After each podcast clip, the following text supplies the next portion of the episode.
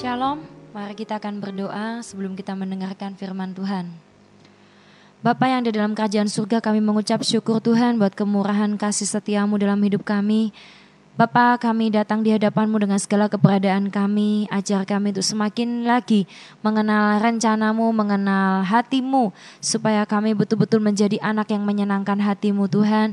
Jamah setiap kami Bapa dan ajari kami sebagai seorang murid yang mau mendengarkan kebenaran firmanmu dan ajar kami untuk merenungkannya dan melakukannya. Berbahagialah orang yang melakukan dan mendengarkan firman Tuhan itu. Terima kasih Bapak, kami mengucap syukur karena Engkau menyertai kami semuanya. Haleluya. Amin. Shalom.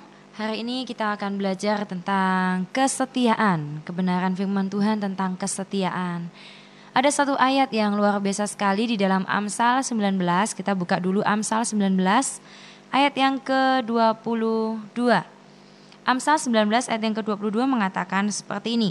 Sifat yang diinginkan pada seseorang ialah kesetiaannya. Bagian A ya. Sifat yang diinginkan seseorang adalah kesetiaannya. Dan pasal 20 ayat yang ke-6 juga mengatakan hal yang sama. Banyak orang menyebut diri, ba diri baik hati, tetapi orang yang setia siapakah menemukannya? Orang lebih suka dikatakan aku baik hati, dia baik hati, ini loh aku baik hati, murah hati. Tetapi dikatakan oleh firman Tuhan orang yang setia, siapakah yang menemukannya? Hal ini menunjukkan bahwa kesetiaan adalah sesuatu yang sangat langka sekali dalam kehidupan manusia. Yang diinginkan oleh seseorang itu adalah kesetiaannya. Mungkin masalah boleh terjadi, badai boleh terjadi, tetapi jika kita memiliki kesetiaan, ketekunan, walaupun apa pun perasaan kita, karena kesetiaan itu tidak bergantung kepada perasaan ya bintang Tuhan tetapi kesetiaan itu adalah suatu komitmen total, penyerahan total kita kepada Tuhan, kepada seseorang ya. Kalau kita dikatakan kita setia kepada orang itu, tentunya apa pun yang terjadi dengan orang itu atau apa pun yang terjadi dalam hidup kita, kita akan tetap setia. Nah, kesetiaan itu adalah seperti itu. Arti dari kata setia itu dalam bahasa aslinya memang pistis ya. Pistis yang memiliki beberapa arti. Yaitu kita akan belajar di dalam Matius 6. Kesetiaan, ini sungguh luar biasa sekali. Matius 6 ayat yang ke-24. Matius 6 ayat 24 mengatakan demikian. Tak seorang pun dapat mengabdi kepada dua tuan, karena jika demikian ia akan membenci yang seorang dan mengasihi yang lain, atau ia akan setia kepada seorang dan tidak mengindahkan yang lain. Kamu tidak dapat mengabdi kepada Allah dan kepada Mamon. Kesetiaan juga berarti artinya kita mengabdi total kepada satu hal. Kalau kita setia kepada suami kita atau istri kita, tentunya kita akan terus ya setia mengabdi kepadanya, mengasihi dia dalam keadaan apa pun dan hanya dia satu-satunya ya. Tidak boleh ada dua tuan atau dua orang. Kalau namanya setia kepada Tuhan Yesus, tentunya bintang Tuhan kita harus setia mengabdi total kepada Tuhan. Karena tidak boleh ada dua tuan. Kalau kita berkata aku setia kepada Tuhan, tetapi kita juga melirik dunia, melirik mamon atau melirik Tuhan yang lain lain atau bahkan mengasihi diri kita sendiri ya lebih dari Tuhan, maka itu juga dikatakan tidak setia. Sekarang mari kita renungkan pada diri kita sendiri, apakah kita termasuk orang yang setia? Karena ternyata orang yang setia itu sangat susah untuk didapatkan. Ya, seperti kalau saya juga lihat di film-film ya atau di sinetron-sinetron, wow, di situ juga banyak orang ya yang kelihatannya baik, kaya, tampan, cantik. Dan ketika mereka menikah, tidak lagi setia. Setianya begitu susah ya, berselingkuh, kemudian menyalahgunakan kepercayaan dari bos dan yang lain-lain. Apakah itu namanya setia? Memang di dalam dunia ini ya, pada zaman-zaman kita hari-hari ini, waktu-waktu yang jahat akan begitu banyak orang yang tidak semakin tidak bisa setia untuk tekun saja tidak bisa, menantikan jawaban Tuhan dengan setia tidak bisa, untuk bekerja di satu tempat dengan setia tidak bisa. Seringkali kita meninggalkan satu pelayanan, kita meninggalkan satu pekerjaan yang belum selesai, kita tinggalkan dari satu tempat ke tempat yang lain. Karena apa? Karena kita tidak memiliki kesetiaan. Kesetiaan itu artinya tidak sabar, bintang Tuhan tidak sabar. Ketika Tuhan kasih satu kepercayaan kepada kita, kita selalu ingin yang namanya cepat-cepat ya. Kapan sih ini begitu ndak enak di sini atau ini oh ini tantangannya besar, oh ini bagian tidak ini bukan bagianku dan yang lain-lain. Tapi yang namanya kesetiaan itu selalu dibarengi dengan kesabaran, kesabaran. Karena memang di dalam dunia yang semakin instan ini ya, orang semakin menuntut lebih cepat, lebih cepat dan lebih cepat lagi. Tetapi tidak banyak orang untuk bersabar. Padahal orang yang sabar itu menguasai kota, kata firman Tuhan. Orang yang sabar itu yang dapat menguasai kota, dapat menjadi penguasa penakluk-penakluk. Kalau kita sabar di dalam satu tempat atau satu pelayanan, satu pekerjaan, atau satu dalam ladang yang Tuhan sudah suruh dalam kehidupan kita, kita akan melihat kemuliaan Tuhan di sana. Kita akan melihat mujizat-mujizat di sana. Tetapi kesetiaan ini artinya yang pertama adalah pengabdian total. Kalau kita mau katakan hari ini ya setia kepada Tuhan Yesus, maka kita juga harus mengabdi kepada Dia sebagai Tuhan, sebagai penguasa tunggal di dalam hidup kita. Kita tidak bisa mengabdi kepada dua Tuhan, bintang Tuhan.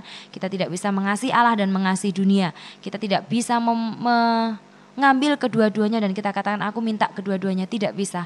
Barang siapa menjadi sahabat Allah, dia akan menjadi musuh dunia. Dan barang siapa menjadi musuh Allah, dia akan menjadi sahabat dunia. Ya jadi kita tidak bisa minta kedua-duanya, itu namanya tidak setia ya atau artinya berselingkuh atau artinya juga berjinah dengan yang lain. Ya bintang Tuhan yang kedua, arti yang kedua adalah kita lihat ulangan 12. Ulangan pasal yang ke-12 ayat 32. Mengatakan, Segala yang kuperintahkan kepadamu haruslah kamu lakukan dengan setia. Janganlah engkau menambahinya atau menguranginya. Jadi ketika Tuhan memberikan perintah ini ya kepada bangsa Israel, kepada Musa pada waktu itu untuk disampaikan pada bangsa Israel, Tuhan mengatakan apa yang kuperintahkan kepadamu semuanya harus kamu lakukan dengan setia. Setia tanpa mengurangi, tanpa menambahi. Kesetiaan ini sangat luar biasa sekali bintang Tuhan. Kesetiaan itu artinya melakukan seperti yang diperintahkan oleh tuannya kita semua di sini adalah budak-budaknya Tuhan ya, atau kita semua di sini adalah hamba-hambanya Tuhan. Memang ada tingkatan-tingkatan bintang Tuhan ya, ketika kita jadi anak, semuanya begitu enak. Kemudian kita mulai belajar untuk melayani Tuhan ya, kita belajar untuk berkorban dan kemudian Tuhan Tuhan ingin kita menjadi hamba. Nah, ketika kita jadi hamba, kita mau belajar untuk setia. Berbahagialah hamba yang setia, ya karena kita akan mewarisi apa yang Tuhan percayakan kepada kita. Yang kedua artinya adalah melakukan seperti yang diperintahkan Tuhan, tidak lebih, tidak kurang. Dalam arti dalam kesetiaan ini ada satu ketaatan. Satu ketaatan untuk melakukan persis seperti yang Tuhan minta. Kalau kita sebagai hamba Tuhan ya bintang Tuhan ada satu ilustrasi yang yang pernah saya juga dapat bintang Tuhan. Kalau kita seperti hamba ya atau pekerja atau pembantu kalau misalnya kita capek ya kalau mungkin kita rasanya tidak enak. Ya sebagai hamba yang baik kalau misalnya Tuhan memanggil ya kita harus datang. Ya kalau Tuhan kita suruh buatkan minum ya tentu walaupun apa pun keadaan kita kita mungkin habis bertengkar dengan siapa atau mungkin hati kita lagi tidak enak kita tidak bisa katakan dong iya aku lagi bad mood nih gimana? Tidak usah ya ambil saja sendiri, layani saja dirimu sendiri. Ya, itu bukan hamba yang baik. Dan saya pun sering kali melakukannya ya. Dan kita masih terus belajar untuk kita tidak boleh menjadi hamba-hamba yang tidak setia. Walaupun memang berat untuk jadi hamba, apalagi menjadi budak ya. Sangat-sangat berat sekali memang. Tetapi kalau kita belajar jadi budak, kita belajar jadi hamba, pasti Tuhan itu akan memberikan kekuatan. Tuhan menghormati loh orang yang melayani Tuhan. Dia menghormati orang yang disebut pelayan-pelayan Tuhan. Bapa sangat menghormati dan sangat sangat memuji ya orang-orang yang mau melayani dia dengan segenap hatinya, melayani dia dengan setia. Bintang Tuhan lakukan apa pun yang dia minta. Kalau Tuhan suruh engkau ke satu tempat, biarlah dia menuntun engkau. Kalau Tuhan suruh engkau semakin sungguh-sungguh melepaskan banyak hal, Mari belajar untuk melepaskan. Jangan pernah memegang sesuatu itu dengan sangat erat, apa pun itu. Ketika saya dulu pernah membimbing anak-anak, membimbing jiwa-jiwa, ketika saya begitu memegangnya begitu erat, maka itu akan diambil oleh Tuhan. Itu tidak baik. tapi kita mau belajar untuk melepas. Kita belajar untuk menyerahkan semuanya. Kalau apa pun yang kita punya, harta, keluarga, kekayaan, pasangan, kalau itu milik Tuhan, biarlah Tuhan yang melakukan seperti yang Dia minta. Kuasa untuk melepaskan itu luar biasa sekali bintang Tuhan ketika kita belajar untuk melepaskan kekhawatiran-kekhawatiran kita, ketakutan-ketakutan kita ya. Mungkin kita belajar, kita sangat mengekang keluarga kita atau kita sangat ya mengkhawatirkan sekali, sangat mencintai sekali keluarga kita, anak, suami, istri kita lebih dari Tuhan. Maka bersiap-siaplah kalau Tuhan mau didik kita, maka biasanya dia suruh kita untuk melepaskannya. Melepaskannya itu bukan artinya uh, dia ambil kemudian tiba-tiba meninggal semua atau terpisah tidak harus tidak harus demikian tetapi Tuhan punya cara bagaimana dia harus mendidik kita karena setiap orang tuh punya punya ciri khas ya minang Tuhan dan Tuhan itu punya cara yang berbeda-beda untuk mendidik orang. Ada orang yang dikerasi dia akan semakin murtad. Ada orang yang kalau dilembutin wah dia akan semakin tidak dapat memiliki disiplin ya. Jadi Tuhan tahu kapan dia betul-betul akan mendidik kita, kapan dia betul-betul akan menghajar kita, kapan dia akan menggendong kita. Nah, sebagai hamba-hamba Tuhan, mari kita belajar untuk setia kepada Tuhan kita. Dia sudah menebus kita, harganya sudah lunas dibayar, apakah kita tidak mau menyenangkan hatinya?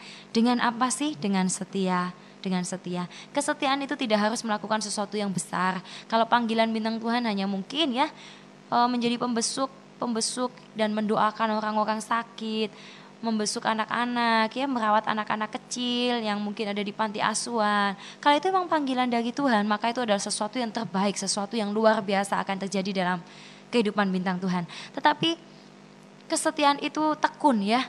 Kita tidak bisa menganggap kesetiaan itu atau panggilan Tuhan itu sesuatu yang sangat kita inginkan. Belum tentu apa yang kita inginkan itu adalah sesuatu yang Tuhan inginkan. Pokoknya ke mana pun ya, apa pun. Kalau yang Tuhan mau, ya belajarlah untuk setia, belajar untuk setia, ya. Oke, minang Tuhan kesetiaan juga artinya yang ketiga adalah di dalam Amsal 28. Kita buka lagi.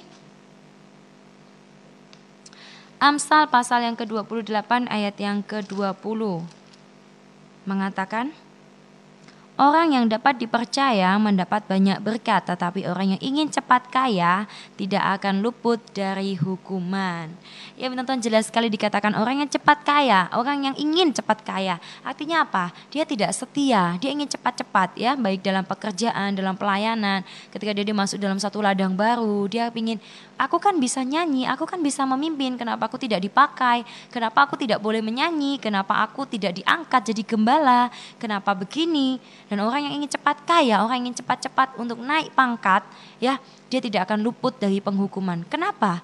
Karena orang yang dapat dipercayalah yang akan mendapat berkat, bukan orang yang selalu ingin cepat-cepat, ya. Karena orang yang dapat dipercaya, ini adalah orang yang luar biasa dia dipersiapkan Tuhan untuk segala pekerjaan yang mulia dan setiap pekerjaan-pekerjaan Tuhan akan dipercayakan kepada dia karena dia memang dapat dipercaya. Ada seorang hamba Tuhan bintang Tuhan yang dipakai Tuhan dengan luar biasanya di dalam kesembuhan, di dalam mujizat dan kerendahan hatinya sangat luar biasa sekali. Dan dia mengatakan kenapa? Ada ketika dia meninggal ya. Ketika dia meninggal ada orang yang bertanya kepada stafnya, kenapa orang ini dapat dipakai Tuhan dengan sangat luar biasa sekali? Sekalipun dia pernah jatuh dalam satu lembah-lembah yang sangat kelam yang yang waktu itu seolah tidak bisa terampuni ya. Dia bercerai, dia menikah dengan orang yang beristri dan yang lain-lain. Tetapi ada satu jawaban yang luar biasa. Karena apa? Karena wanita itu, karena hamba Tuhan itu dapat dipercaya oleh Tuhan. Apakah kita semua dapat dipercaya oleh Tuhan? Bisakah kita berteriak kepada Tuhan dengan segenap hati kita, kita berdoa dan kita katakan, Tuhan, aku dapat engkau percaya, aku dapat kau percaya Tuhan. Seperti Lukas 12 ayat yang ke-42. Saya akan bacakan. Jawab Tuhan, Jadi siapakah pengurus rumah yang setia dan bijaksana yang akan diangkat oleh tuannya menjadi kepala atas semua hambanya untuk memberikan makanan kepada mereka pada waktunya? Berbahagialah hamba yang didapati tuannya melakukan tugasnya itu ketika tuannya itu datang. Dulu ketika saya membaca ayat ini saya tidak mengerti bintang Tuhan apa artinya. Uh, pengurus rumah yang setia memberikan makan pada waktunya maksudnya apa? Dan ketika Tuhan mulai ajarkan saya, ternyata Ternyata ini adalah hamba yang baik, hamba yang setia. Dan dia akan diangkat menjadi pengurus rumah. Di mana dia akan memberikan makanan kepada hamba-hamba yang lain pada waktunya. Dia akan dipakai Tuhan untuk memberikan makanan. Artinya apa? Kehidupan. Dia akan dipakai untuk memberitakan firman. Dalam bidang apa pun, tidak perlu harus jadi hamba Tuhan, baru kita bisa menyampaikan firman. Tidak, tetapi kita bisa sampaikan firman Tuhan, kita bisa berikan makan kepada orang-orang di bawah kita asal kita memiliki kesetiaan dan dapat dipercaya. Engkau di dalam kantor, engkau bisa berikan makan kepada anak buahmu. Engkau di dalam sekolah, engkau guru-guru, engkau bisa berikan makan kepada anak-anakmu. Engkau mungkin pekerja atau di bidang sosial, budaya apa pun kau bisa berikan mereka makan pada waktunya ketika engkau dapat dipercaya oleh Tuhan. Kita tidak bisa mengangkat diri kita sendiri dan katakan, oke okay, Tuhan aku dapat dipercaya dan aku akan melakukan ini, ini aku akan berikan makan kepada mereka tanpa melalui fase yang namanya kesetiaan. Tanpa melalui fase yang namanya kerendahan hati. Karena kesetiaan ini memang menuntut kerendahan hati bintang Tuhan. Ya, orang yang setia menunggu kekasihnya, dia tentu akan sabar. Dia tentu akan rendah hati, dia akan menunggu dengan setia, dan tentunya dia dapat diandalkan oleh pasangannya bahwa dia tidak akan meninggalkan. Ya, orang yang setia ini adalah orang yang luar biasa sekali. Berbahagialah hamba yang didapati tuannya melakukan tugasnya itu ketika Tuhan kita datang. Berbahagialah bintang Tuhan. Kalau Tuhan datang untuk kedua yang kalinya, dia setiap kali mendatangi kita, setiap kali dia menjenguk kita ya dari surga dia datang. Kemudian dia melihat kita, apakah kita betul-betul dalam keadaan yang baik? Apakah kita tidak setia? Ya, seperti halnya juga di dalam perumpamaan tentang talenta, kita sudah belajar juga di dalam Matius 25. Orang yang setia, dia akan dipercaya oleh Tuhan dan dia akan mengembangkan talenta itu, mengembangkan kepercayaan Tuhan itu. Dia dapat dipercaya, dia semakin mengembangkannya dan dia akan dipakai Tuhan lebih lagi. Kenapa sih kok kita itu tidak bisa setia kepada Tuhan? Padahal kita tahu bahwa Dia adalah Allah yang setia. Kenapa kita tidak bisa setia, taat, dan kenapa ketika Tuhan suruh kita lakukan sesuatu kita cenderungnya tidak betah ya. Kita lihat di dalam 2 Petrus 3.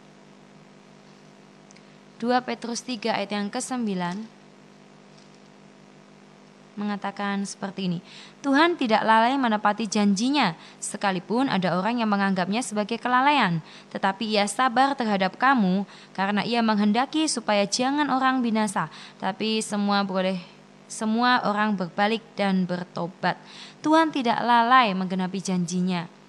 Kenapa kita tidak setia? Karena kita mengira bahwa dia lalai untuk menggenapi janjinya. Kenapa kita tidak jadi setia? Karena kita mengira Tuhan itu tidak setia kepada kita.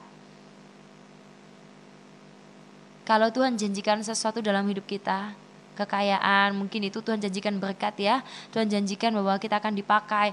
Kita tidak setia, kita pikir wah kalau aku tidak ambil kesempatan ini, jangan-jangan aku tidak akan pernah bisa mencapai satu tingkat yang aku inginkan.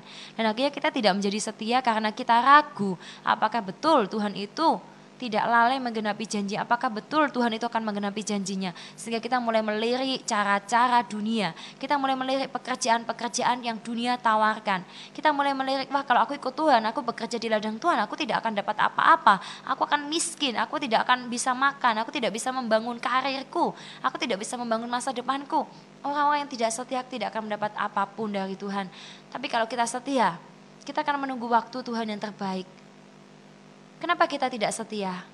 Karena kita mengira Tuhan tidak setia kepada kita. Padahal 2 Timotius dikatakan dengan jelas, walaupun kita tidak setia kepada Tuhan, Dia adalah Allah yang tetap setia kepada kita. Dan juga dikatakan di dalam 2 Petrus ini, orang menganggap Tuhan lalai untuk menggenapi janjinya. Tetapi sekalipun sesungguhnya, sebenarnya Tuhan Yesus itu tidak pernah lalai menggenapi janji kita, menjanji janjinya kepada kita. Tuhan menjanjikan misalnya, anak, Tuhan menjanjikan anak seperti Abraham. Dia sempat tergoda oleh ketidaksetiaan. Dia mengira, oh dengan caraku seperti ini pasti bisa juga. Tapi kalau aku tidak uh, tidak mengikuti cara istriku ini, Abraham berpikir nanti aku tidak akan bisa mendapat janji Tuhan. Dia menjadi tidak setia, dia menjadi tidak sabar ya. Dan akhirnya dia betul-betul melakukan satu kesalahan dengan Hagar ya. Bintang Tuhan, kalau kita setia kita akan melihat janji Tuhan. Kalau kita setia kita akan melihat rencana Tuhan. Kalau kita setia kita akan lebih lagi dipercaya oleh Tuhan. Siapakah di antara kita yang katakan aku adalah orang yang setia? Orang yang setia sangat susah sekali didapati. Seringkali saya juga tidak setia, sering kali saya juga tidak setia di dalam pelayanan, di dalam pekerjaan yang Tuhan taruh ya dalam hidup saya. Mari kita belajar sama-sama untuk setia. Setia ini luar biasa sekali bintang Tuhan. Ya, kita lihat juga di dalam kisah sebuah kisah Sadrak, Meksak dan Abednego. Apa yang terjadi? Di Daniel 3. Daniel pasal yang ketiga ayat yang ke-16 dan sampai 18. Daniel 3 ayat yang ke-16 dikatakan, Lalu Sedrak Meksak Abednego menjawab Raja Nebukadnezar, tidak ada gunanya kami memberi jawab kepada Tuanku dalam hal ini. Jika Allah kami yang kami puja sanggup melepaskan kami, maka ia akan melepaskan kami dari perapian yang menyala-nyala ini dan dari dalam tanganmu ya Raja. Tetapi seandainya tidak, hendaklah Tuanku mengetahui ya Raja bahwa kami tidak akan memuja dewa Tuanku dan tidak akan menyembah patung emas yang Tuanku dirikan itu. Ini adalah satu kesetiaan yang luar biasa sekali bintang Tuhan. Satu iman yang dahsyat sekali. Dia katakan walaupun seandainya pun Tuhan tidak menolong aku, aku akan setia kepada Tuhan. Aku tidak akan menyembah yang lain kecuali pada Tuhan. Ada satu sebuah cerita seorang martir bintang Tuhan ketika dia disuruh memilih, kamu akui Tuhanmu atau engkau aku bunuh. Dan waktu itu betul-betul ini adalah teroris yang yang betul-betul akan membunuh dia jika dia tidak mau mengingkari imannya. Di, di saat detik-detik terakhir dalam hidupnya, dia katakan seperti ini, mana mungkin aku mengkhianati Tuhanku. Dia sudah setia kepadaku selama ya mungkin umurnya 50 atau 40 tahun ya. Selama itu bagaimana mungkin aku tidak setia kepadanya untuk detik ini. Dan akhirnya memang betul dia dibunuh. Tetapi kesetiaannya akan tetap berbicara dari generasi ke generasi. Kesetiaannya akan menjadi teladan bagi kita semuanya. Kesetiaannya akan membawa dia masuk di dalam kerajaan surga. Bintang Tuhan, Yesus sudah setia kepada kita. Dia sudah sangat-sangat setia kepada kita. Apakah hanya demi satu hal, hanya demi satu cowok mungkin ya. Bintang-bintang Tuhan hanya demi satu cewek. Atau hanya demi suami atau istri atau anak-anak kita meninggalkan Tuhan. Kita tidak setia lagi kepada Tuhan. Mari kembali kepada Tuhan. Ada berapa banyak bintang-bintang Tuhan engkau meninggalkan Tuhan? Hanya hanya untuk semangkok kacang merah. Engkau menganggap keselamatan itu begitu murahnya. Injil itu tidak murah, keselamatan itu tidak murah. Dan Mari kita mau mengerjakan keselamatan kita dengan takut dan gentar akan Tuhan. Dengan takut dan gentar akan Tuhan kita kerjakan. Kita tidak boleh katakan aku cinta kepada Tuhan, aku akan setia kepada Tuhan, aku akan ikut Tuhan kalau ya kalau aku dapat berkat, kalau aku dapat duit, kalau aku punya istri, baru aku akan setia. Kalau Tuhan memberkati pekerjaanku, memberkati pelayananku, kalau aku diangkat, kalau aku punya jabatan, maka aku akan setia. Tidak, bintang Tuhan. Atau mungkin kita juga berkata, aku cinta Tuhan, tapi, nah orang-orang seperti ini penuh dengan alasan. Aku akan ikut Tuhan, aku akan melayani Tuhan. Tapi tunggu dulu. Tapi banyak masalahku. Tapi orang tua melarang. Tapi istri melarang. Tapi pekerjaanku belum mapan. Tapi aku belum menikah. Ya, ada begitu banyak alasan. Orang-orang yang berdalih ini tidak akan mendapat bagian di dalam kerajaan surga. Tidak akan mendapat bagian dari perjamuan kawin anak domba. Karena setiap kali Tuhan mengundang kita untuk setia, untuk masuk lebih dalam lagi dalam rencana Tuhan. Kita selalu punya seribu satu alasan untuk mengatakan tunggu dulu Tuhan. Tapi Tuhan, atau tap, uh, jangan dulu Tuhan, tapi kan belum begini Tuhan. Nah, bintang Tuhan, atau mungkin saya melayani Tuhan, saya akan cinta Tuhan karena saya diberkati. Ya, jangan sampai kita melakukan seperti itu. Tetapi mari kita belajar untuk mencintai Dia dengan segenap hati kita, segenap akal budi kita, segenap pikiran perasaan kita. Kalau kita memiliki hati Tuhan, kita akan sanggup mencintai Tuhan. Saya sadar tentang Tuhan bahwa untuk mencintai Tuhan itu tidak mudah. Untuk mengasihi, mengikut Dia itu tidak mudah. Sebab kita sebetulnya itu tidak dapat mencintai Tuhan. Kita tuh sebetulnya tidak dapat mengikuti Dia, sebab kita ini sangat lemah, begitu lemah. Tetapi cintanya itu sangat kuat untuk kita. Asalkan kita mau saja untuk lebih mengasihi Tuhan, mau untuk rindu dekat dengan Tuhan, maka saya percaya dialah yang akan datang kepada kita. Dialah yang akan menggendong kita. Dialah yang akan mendekat kepada kita. Dia yang akan memberikan cintanya kepada kita melalui setiap pengalaman-pengalaman manis kita dengan Tuhan. Lewat setiap tiba-tiba hati kita begitu rindu, begitu kangen, begitu sayang akan dia.